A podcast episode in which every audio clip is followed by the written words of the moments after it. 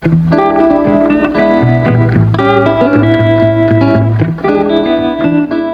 Wellness Pathfinder takes a discovery journey along body, mind, and soul.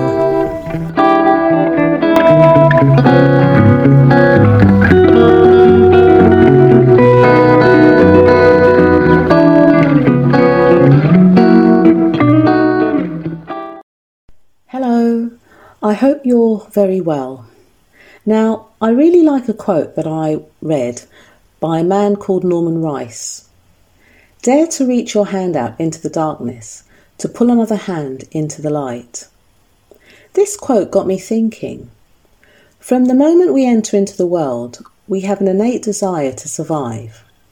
As babies, we cry, some of us a great deal more than others, but in any case, scientists have found that we're all hardwired to respond to the sound of a crying, making us attentive and priming our bodies to respond whenever we hear it, even if the baby isn't ours.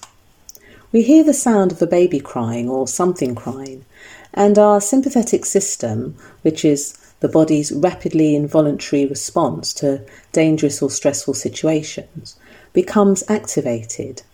It doesn't matter that studies show babies cry even when there's nothing wrong. We still want to help. We want to do something to make it right.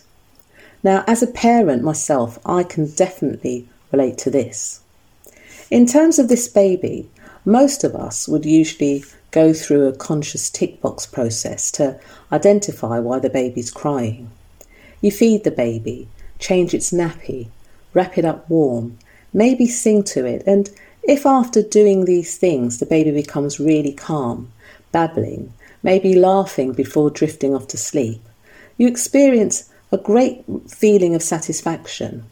And probably inside you say, I did it.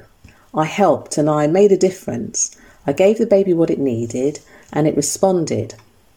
So it makes sense that we feel more accomplished when we can clearly see the impact of our help and can visually see how this has affected others or a single person. On a daily basis, most of us want to help people.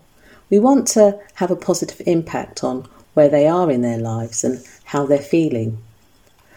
I have some mobility challenges, and when I'm out doing the grocery shopping, for example, holding what looks like, or sometimes is, a heavy bag, a stranger will often very kindly offer to lift shopping bags into the boot of my car for me.